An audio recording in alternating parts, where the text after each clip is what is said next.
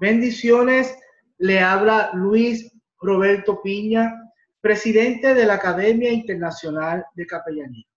Y esto es Capellanía 101, un espacio que hemos abierto para poder eh, contestar dudas, preguntas y hablar temas eh, relacionados al área de la capellanía. Hoy estaremos hablando eh, sobre el tema de qué caracteriza al capellán. Muchos nos han preguntado qué caracteriza al capellán, cuáles son las características que debe tener. Así que vamos a ver. Es un hombre y una mujer sensible al dolor y a la necesidad, llenos de compasión y ternura, que le satisface ministrar a las personas en crisis, en necesidad, en la enfermedad, en la tribulación, en la depresión y en la escasez.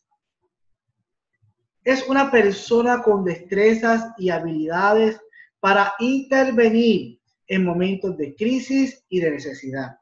Sabe escuchar el dolor ajeno y hacerse parte de este.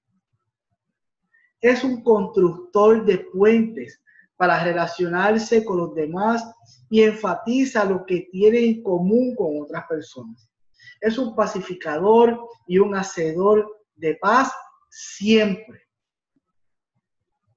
Es un ganador de alma en su propio derecho por medio del amor de Jesús.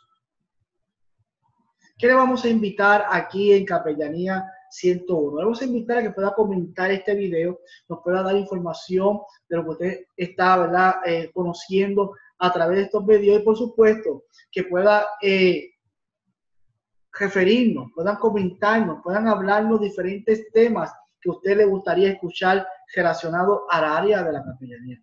Y igual lo vamos a invitar a que pueda compartir este video y que pueda ser de bendición a otros. Así que nos vemos en la próxima de Capellanía 101. Bendiciones.